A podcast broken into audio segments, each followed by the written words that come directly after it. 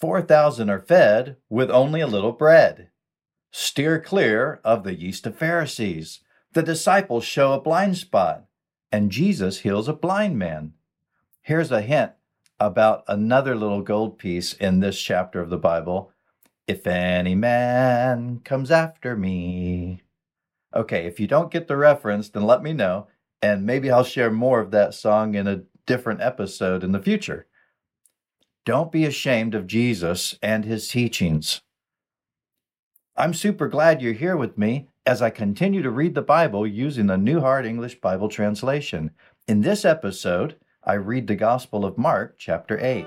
Howdy, welcome to God's Adopted. I'm here to help encourage you to grow in faith through stories, teaching, and practical examples so you can experience more of God in and through your life. When we get born again, He adopts us. This podcast is here to encourage us all to grow in becoming the children of God He's adopted us to become. Join me and learn to do like Peter did. Let's get out of the boat and step on the water with Jesus. Heavenly Father, I pray that you would come near to all of us who hear your words and bless your word even as we listen. In Jesus' name, amen. Mark chapter 8. In those days, when there was a large crowd, and they had nothing to eat, he called the disciples to himself and said to them, I have compassion on the crowd, because they have stayed with me now three days and have nothing to eat. If I send them away fasting to their home, they will faint on the way, and some of them have come a long way. His disciples answered him, from where could one satisfy these people with bread here in a deserted place? He asked them, How many loaves do you have? They said, Seven. He commanded the crowd to sit down on the ground, and he took the seven loaves. Having given thanks, he broke them and gave them to his disciples to serve, and they served the crowd. They had a few small fish. Having blessed them, he said to serve these also. They ate and were filled. They took up seven baskets of broken pieces that were left over. Now they were about four thousand. Then he sent them away. Immediately he entered into the boat with his disciples and came into the region of Dalmanutha. The Pharisees came out and began to question him seeking from him a sign from heaven and testing him. He sighed deeply in his spirit and said, Why does this generation seek a sign? Truly I tell you, no sign will be given to this generation. And he left them and got into the boat again and went to the other side.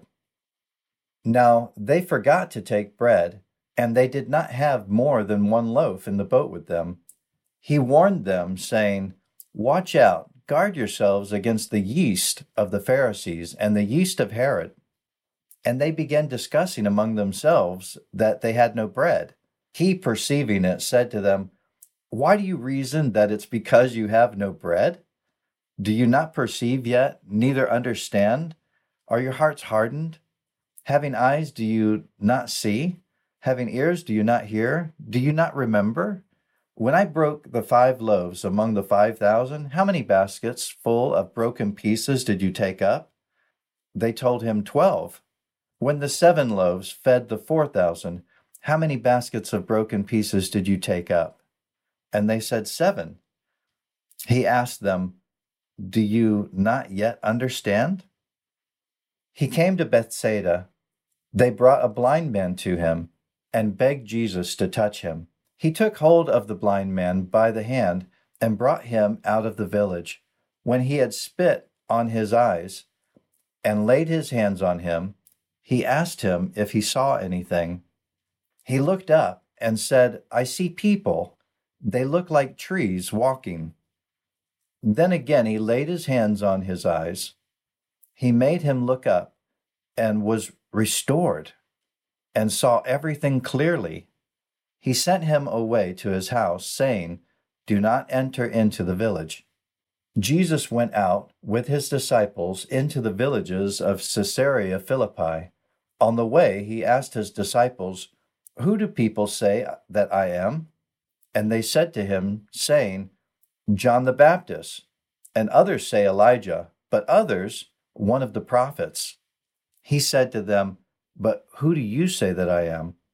Peter answered and said to him, You are the Christ. He commanded them that they should tell no one about him.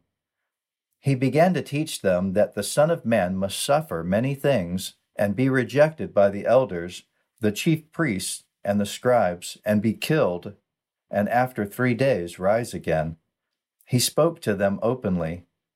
Peter took him and began to rebuke him.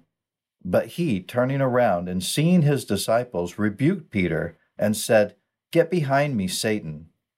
For you have in mind not the things of God, but the things of humans.